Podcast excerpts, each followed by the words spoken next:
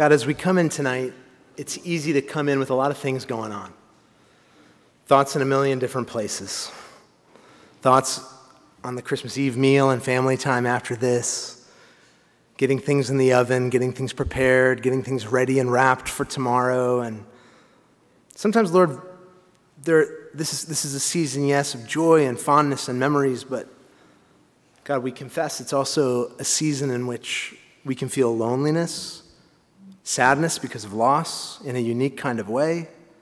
And so we come into this holiday season, Lord, to, to this Christmas time with a range of emotions, feelings, thoughts about these things, and, and yet, Lord, in the midst of those, we can so easily get distracted. Distracted from who you are centrally, what it is you've come to do, and the very thing that can bring our hearts joy, even in the midst of all of those difficult circumstances. And so that's what we ask for tonight. Spirit of God, work through the Word of God to show us Christ in the Scriptures, show us the cross, show us the resurrection, show us the good news. In Jesus' name, amen. You know, the Lord has been good to us at Gospel Life Church in many ways, right? But one of the ways is that year after year at Advent, texts in the books that we're preaching through, because our, our primary mode of preaching it at GLC is to preach through books of the Bible. We don't do it all the time, but probably 95%, 90% of the time we're preaching, we're actually going through a book of the Bible. And yet, year after year, the texts that we're preaching through at the time, whether it's been the middle of Revelation or Zechariah, or now through the center of John's gospel account, the texts correspond just so amazingly well with the themes of Advent week by week, right? And so, while this is surely God's mercy to us that I get excited in sermon prep, seeing, you know, doing the work ahead each year and seeing the texts that are going to line up with Advent and thinking, praise the Lord, right? Surely it's also God's mercy to us in a much bigger way because it shouldn't really surprise us that that's the case, you know? It shouldn't surprise us that every text we would find ourselves in the scriptures would point us to this central miracle of Christianity. All of the Bible centers on what Christians call the incarnation God becoming flesh, dwelling among us. Miracle of miracles, it's the miracle that makes the cross and the resurrection as we move forward in John possible. The fact that God became flesh. And tonight's text really gives us the setting of the incarnation, you know, and what I mean by that is it addresses the primary reason that Jesus had to come. And listen, we, so we talk about it a lot. It's a particular theme in John's gospel, okay?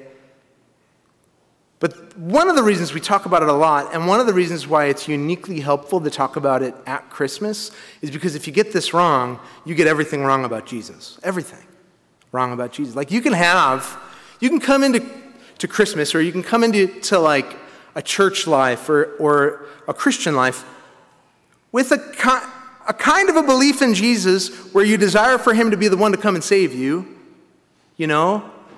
And, and sometimes I think we can come into the Christmas season with a kind of sentimentalized version of all these things.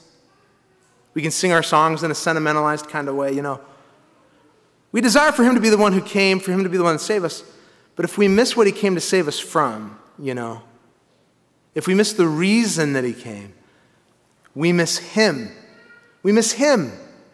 Okay, so in order to understand why what we celebrate together tonight, you know, in this song where, and I love the way we did this tonight, where we can hear the voices of the congregation, the voice of the congregation lifted up in song and in celebration for what Jesus did. The reason why this is so vital, you know, the reason why we, we pull out the brightest colored wrapping paper and we feast with rich foods tomorrow and we celebrate richly is because of the rich blessing of Christ. But listen, to understand it, we have to understand what it accomplished. Like what Jesus accomplished when he came. Like so imagine imagine if we approached any other discipline this way. Giving it reverence and authority without actually understanding what it accomplished.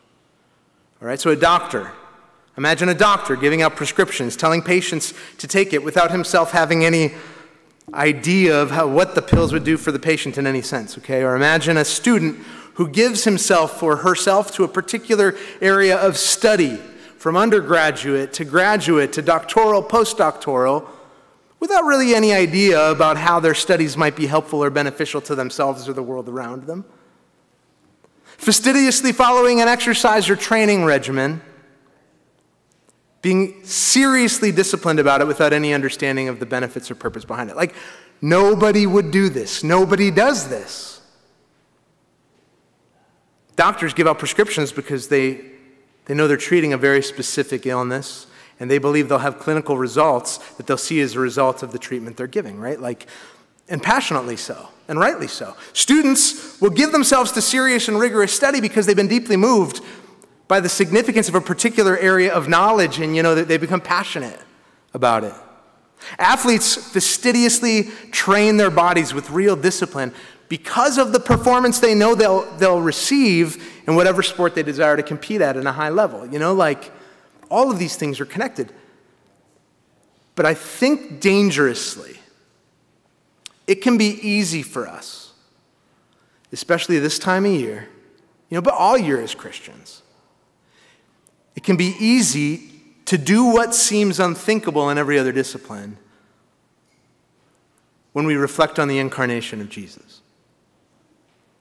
You know, we sing these, the words of these carols. You know, we can. We can sing them, and they're, they're, they're true and they're good and they're powerful. We can sing them. We can read through the Christmas story before we open presents. We can, we can give a hearty amen to Linus, you know, in Charlie Brown's Christmas special. Say, that's what I'm talking about, you know.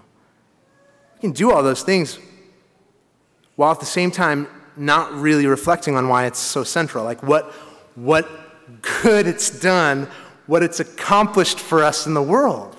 You know, and this is so crucial.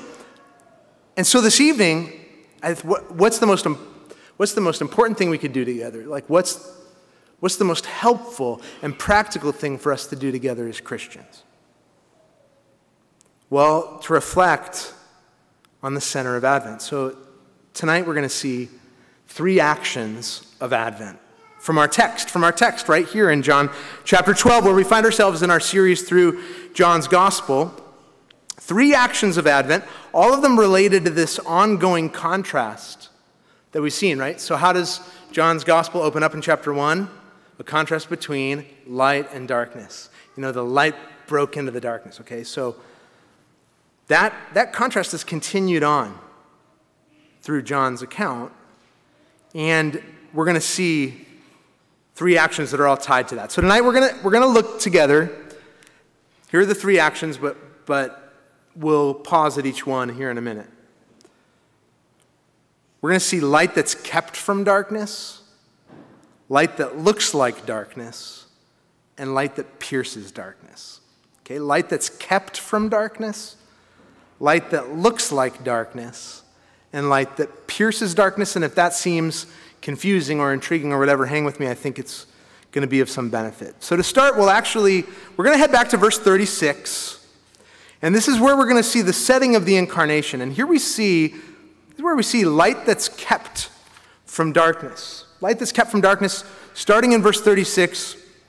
While you have the light, believe in the light, that you may become sons of light. When Jesus had said these things, he departed and hid himself from them. Though he had done so many signs before them, they still did not believe in him. So that the word spoken by the prophet Isaiah might be fulfilled Lord, who has believed in what he has heard from us? And to whom has the arm of the Lord been revealed? Therefore, they could not believe. For again, Isaiah said, He, he has blinded their eyes and hardened their heart lest they see with their eyes and understand with their heart and turn, and I, will he- I would heal them.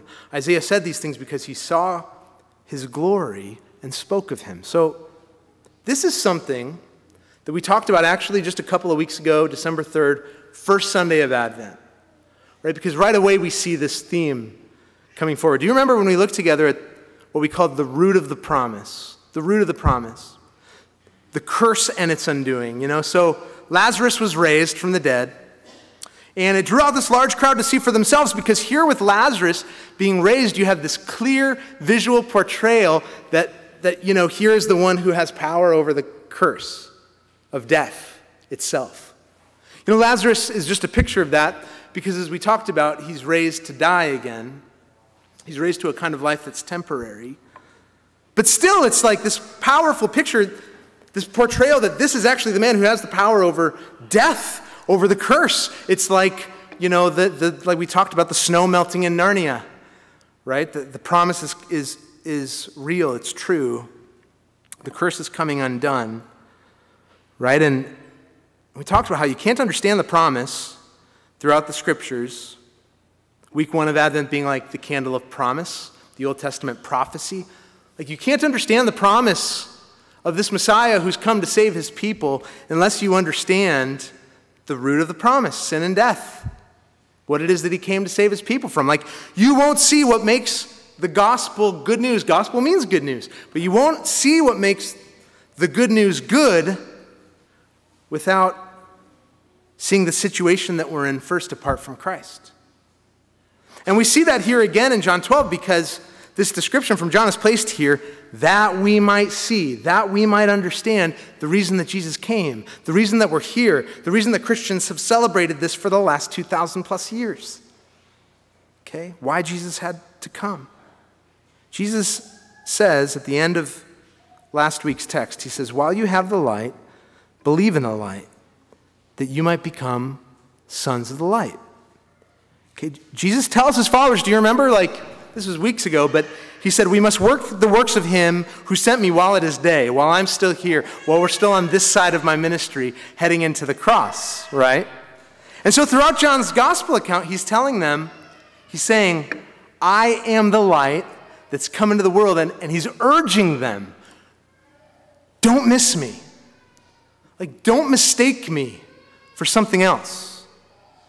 This is crucial. And yet, look at verse 37 with me right now though he had done so many signs before them, still they did not believe in him.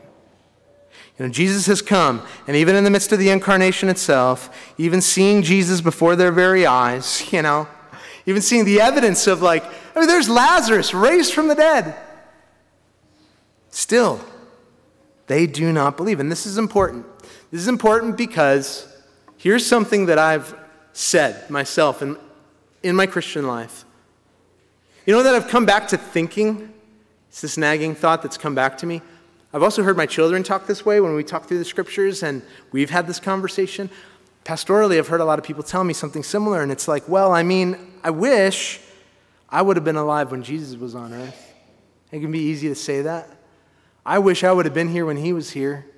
Or I wish he was just like present here today the way that he was with his disciples, because hey, then it would make it easy for me to believe.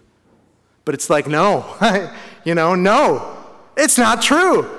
Even after the resurrection, there are those who doubt, you know? And it's, it's happening again here. Here we see in John's account example after example after example of unbelief in the midst of incarnation.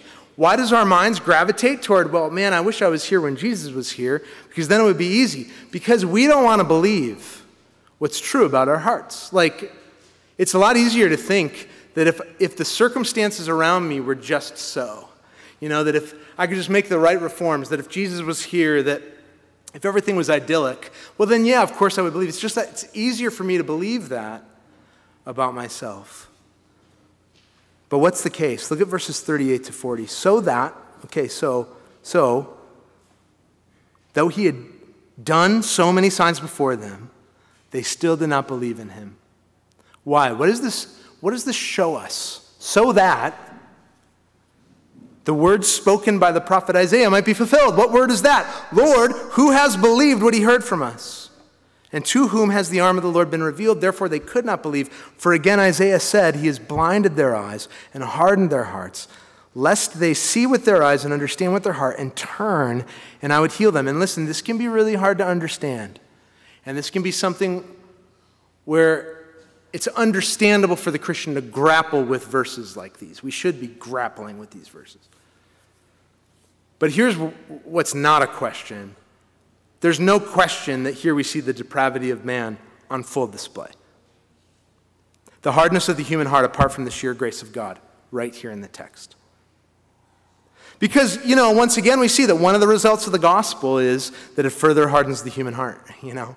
Like, we'll hear the gospel and often we'll immediately want to reject it. Why? Because the gospel comes with this initial message that we're sinners in need of a Savior, and we don't want to hear that. You know, we don't like hearing that. It's really hard. And so our hearts can grow hard, and we can push this away. Even though it's rooted in mercy and grace, we can push it away. Isaiah is the prophet who's quoted here, you know, and he's the one who is called to preach the glory of God, even though he was told ahead of time that preaching that would result in the hardness of heart of the people. He preached the glory of God to the people, yet the people couldn't believe, and it shouldn't surprise us then that here's Jesus, himself the very glory of God, come in human flesh, and he's despised and rejected by men. Here he stands before them, performing signs, wonders. They don't believe. He's despised, he's rejected. As he reveals himself, as he preaches, as he does these signs and wonders, people distance themselves from him. They don't want to believe. Indeed, they can't. You know, what? when we talk about, so why is this the case? Okay, well, when we talk through Advent together as a family, right? So through Advent, we have this Advent calendar. And each day at the Advent calendar has a door that you open, and some of the doors has like a little figurine from the Nativity, you know, where we kind of tell the story of Christmas throughout these 25 days together as a family. And so throughout these 25 days, one of the things we say kind of routinely is we'll say, like, we'll set it up this way. We'll say, immediately after sin enters the world in the garden, right? Sin enters the world a promise is made, right? We'll read Genesis 3:15, where this promise is made to send this chosen seed who's going to crush the head of the serpent, okay? And so the people of God waited, and they waited, and they waited, right? And that promise to send the, the seed, this promised one, this, this chosen one, it's echoed in Abraham and Isaac and Jacob and Joseph. It's echoed through their lives and like a like as a type of Christ, but it's also echoed through the prophets. They're saying, He's coming, He's coming, He's coming. And so God's people are hearing this promise echoed and they're, they're waiting and they're waiting and they're waiting until finally 400 years of silence. Right? Like, until finally, for 400 years, God is not speaking to his people through, through the prophets. Right? Like, we were in darkness because of our sin. And while God made this promise that he would come, and while everything has always been rooted on this promise, he withheld the light for a time. Why? So that we would see our unbelief, so that we would see our need for a Savior, so that we would see how blinded our eyes are, how hard our heart is apart from Him. Like He withheld light so that we would come to grips with how dark the darkness of our hearts really is, you know, and this is light that's kept from darkness. Light was withheld because of sin, yes, but it was withheld for a time so that we could feel the weight of our need. Because the reality is, without that understanding, we won't ever look to Christ, you know. You know it's true, right? Like, imagine how absurd it would be, and I think this is kind of how it feels. Imagine how absurd it would be if we were all sitting together in a well lit room in the middle of the day having a conversation, and I like ran up to you full speed with a flashlight. Like, turn it on. Like, okay, good, you're welcome. You'd think I was nuts. What about the same situation? Except a group of friends are hiking together in a cave and they get lost and they lose their last light. They can't see their hands in front of their faces.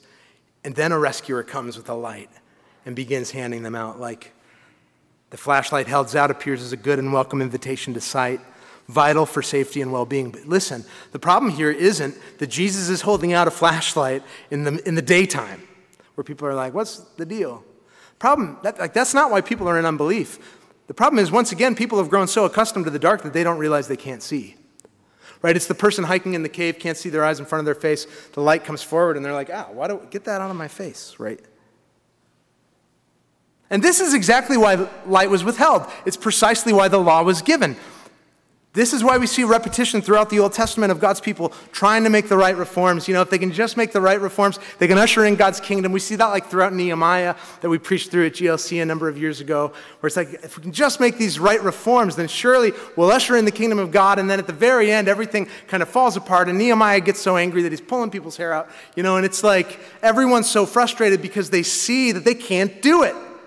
The darkness is withheld so that they could see their need for a Savior. It's like this is why one of the most important Advent texts to reflect on. If you haven't yet, reflect on it tonight. Reflect on it tomorrow. Matthew 121, the angel's conversation with Joseph. You shall call his name Jesus, for he shall save his people from their sins.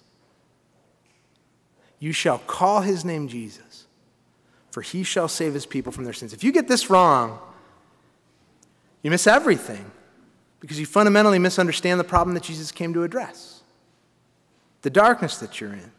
You know, this should call to mind for us another quick example places like Deuteronomy 29, where Moses is addressing the Israelites. And listen to what he says. He says, With your own eyes, you saw those great trials, those miraculous signs and wonders. But to this day, the Lord has not given you a mind that understands or eyes that see or ears that hear. To this day, you don't, you don't see.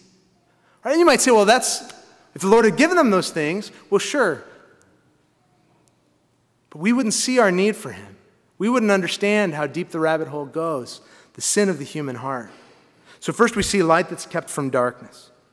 God showing us our sin, our need of Him. And you know, each one of these actions of Advent comes with like a response on our part. And I would say that the action on our part is to recognize your need for Jesus. Like light that's kept from darkness should result in us recognizing our need for Him. It should result in us seeing, like, I can't just sentimentalize this. There's a huge weight of need on my shoulders for Jesus. I need Him. I need Him. I need the light. I'm in darkness, right? And that brings us, secondly, to light that looks like darkness because if we misunderstand this first part, uh, number two can very much result. So look at verses 42 to 43. Nevertheless, many, even of the authorities, believed in him, but for fear of the Pharisees, they did not confess it, so that they would not be put out of the synagogue. For they loved the glory that comes from man more than the glory that comes from God. And I want to read that verse 43 again because it's so central to this point. They loved the glory that comes from man more than the glory that comes from God. So, Okay, the light was kept from darkness, but now that light shines in the text. And some reject it, some reject it outright, you know. But the text tells us that there are some, even from within the religious authorities, that are opposing Jesus. That Sanhedrin that we were talking about, in which there was this rising opposition to now kill Jesus. There's, there's some from within those authorities that have been growing in their belief of him, their faith. But the response to the light here that they have is functionally no different from the prior responses of unbelief. It looks the exact same. Like they might have some kind of belief in their heart, but they're moving forward in opposition against Jesus with the rest, or at the very least, they're not saying anything about it. Functionally, it looks exactly the same. That is to say, the light by which these religious leaders claim to see looks an awful lot like darkness. The reason for it is this moralism that we've been talking about that drives us to fear this idea that, like, it's what I do. Like, if, if, I, if I act the right way, if, I'm a, if, I, if I pray enough, if I do enough, then, I can, then God and others will accept me and love me, right? That leads to fear. It's like, then if I'm not doing the right things, then I won't be accepted. And we see that fear here. They're, they're afraid that if they say the wrong thing about Jesus, the social consequences will be too great. The social consequences around them. The problem is, they've staked out which glory is most important to them, which treasure is most valuable to them, whose glory they'll be living for, and it's theirs. Ultimately, like, yeah, it's the glory of man, but really it's theirs, not Christ's.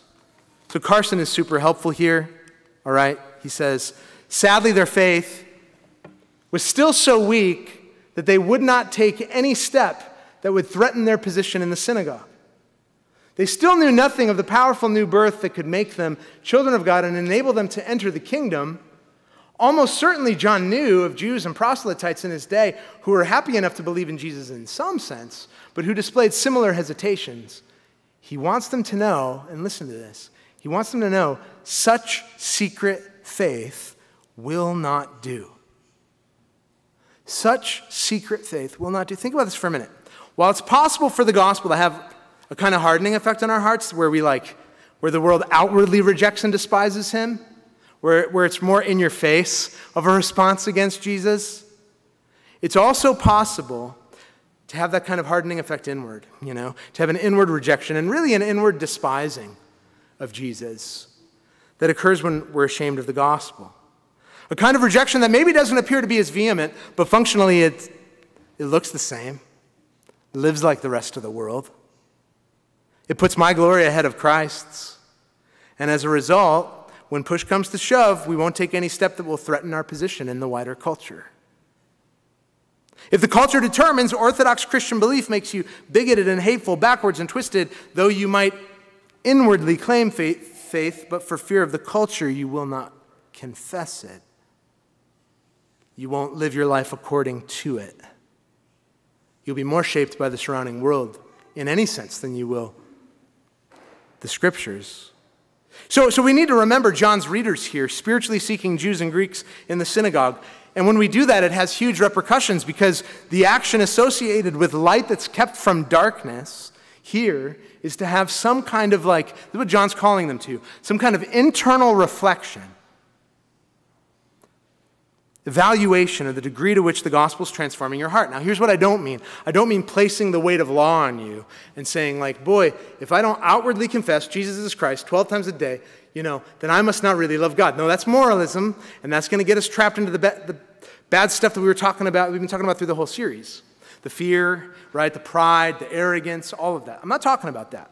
What I'm talking about is like a Luther quote that we come back to a lot at Gospel Life Church that I'll just go ahead and unashamedly say again, which is we're saved by grace alone, but grace that saves is never alone. You know, we're saved by grace alone. Grace through faith in Christ alone, that's it. If it was anything other than that, then we could grow in our pridefulness and think, well, I must have been the one who did this. But we're saved grace through faith in Christ alone. But you know, grace through faith in Christ alone is never alone. It comes with implications, it comes with a certain way of living, it comes with a, with a changing heart. And so we look around and we see, I'm just living like the rest of the world. Boy, the, the light that I think by which I can see really functionally looks a lot like, like darkness. It functions a lot like atheism, like practical atheism. This is a time to reflect and really to go back to number one and to remember the, the, reality of our sin and what it is that Jesus came to save us from. Because look, I mean, here's the problem it's, it's not like Okay, so Jeremy, you're saying we have three categories light that's kept from darkness, you know, for a time, so we can see, you know, because people just reject it and reject it. So some people reject them, light that looks like dark, darkness. Other people like have secret faith, but then I'll respond rightly. The problem is you won't. That's what the first part was about. You know, like we can't respond rightly. And so if we shut our Bibles here, it would be really demoralizing. But there's good news. There's good news. Like we can't do it. We can't do it, but there's good news on Christmas Eve. And that's the reality that light pierces darkness. Light has pierced darkness, it's come in the flesh. Verse 44 Jesus cried out. He cried out in reaction to this. He cries out and he says, Whoever believes in me believes not in me, but he who sent me. Whoever sees me sees him who sent me. I have come into the world as light, so that whoever believes in me may not remain in darkness. It's another way of saying, right? You shall call his name Jesus, for he shall save his people from their sins. I've come into the world as light, so that whoever believes in me may not remain in darkness. If anyone hears my words and does not keep them, I do not judge him. For I did not come to judge the world, but to save the world. Jesus has come to save. We're judged already. Remember John 3? We're judged already. So he says, The one who rejects me does not receive my word, words has a judge. The word that I've spoken will judge him on the last day. For I have not spoken on my own authority, but the Father who sent me has given himself, has, has, has himself given me a commandment what to say, what to speak. And I know that his commandment is eternal life. What I say, therefore, I say as the Father has told me. The light was kept for a time that we might see our unbelief and our need. You know, like, Blessed are the poor in spirit, for theirs is the kingdom of heaven. Those who see their need, those who see that they're in darkness. Right? So it's kept that we might see. The light looked like darkness in the hearts of those who had placed themselves above Christ, above Christ, which is all of us. That's the very thing that happened in the garden. That's what Adam does. He ends around God for his own glory. It's the very reason that Jesus had to come. But he did come. The light pierced the darkness in Jesus Christ, and we know that he was the light because the source of this light is the Father himself. Whoever believes in me believes not in me, but in him who sent me, and whoever sees me sees he who sent me. Jesus, listen to me, he's not some run of the mill external prophet who makes these big claims or s- sells some kind of religious snake oil moving from town to town. He's from the Father. He and the Father are one. He's the second person of the Trinity. God Himself entered into human history. And He entered into human history to save. Because listen, the source of this light is the Father, not us. But the purpose and work of this light is to reveal the good news and to transform us by it, to change us, to change the way we live. Verse 46 I have come into the world as light so that whoever believes in me may not remain in darkness. You shall call his name Jesus, for he shall save his people from their sins. The darkness of our heart, the sin that's present there, the rebellion that's present against God actively within the human heart. The light shines on all of that to free us from it, that we might walk in light rather than darkness become like Christ rather than continue on in sin and death. It's not done through our efforts. It's not done through our work. It's not done through something we accomplished. It's done through Him. But through Him, everything is possible in, in relation to following God. And this is done, how, how is it accomplished? At the cross, where the penalty for all those things was placed on Christ rather than us. Let's remember what's happening in John 12. Like we, at the beginning of Advent, you know, Advent week one, what did we enter into in John? Holy Week. How appropriate. Because Jesus is the only person in all of human history who could say he was born to die. The reason he came was to lay down his life. So we can't speak about the incarnation without speaking of, the cross, because this was his purpose. The penalty for all those things placed on him rather than us. The source of this light's the Father. Purpose and work is revelation and transformation, revealing good news, changing us by it. And the result of that light is eternal life, Jesus tells us in this text, for all who believe. And so here at Christmas Eve, we are asked by John yet again how will you respond? How will you respond? Will you reject and face judgment? Or through Christ's work and not your work, realizing the darkness that you're in, realizing the reality of your need, will you throw yourself on his mercies and receive life? So we reflect together on these words tonight. We reflect on this contrast between light and, darkness as now we turn on our own lights. And so I invite you to now do that. You should have grabbed little lights. If you didn't, you can go out and grab one. You can turn them on now to sing carols together because as we do this, what are we doing? We're remembering all that God was doing when the Word became flesh, seeing and understanding the reason for the incarnation. And so as these lights go on around us, as we lift our voices, let me just read this one, once again. I've come into the world, Jesus declares, I've come into the world as light so that whoever believes in me may not remain in darkness.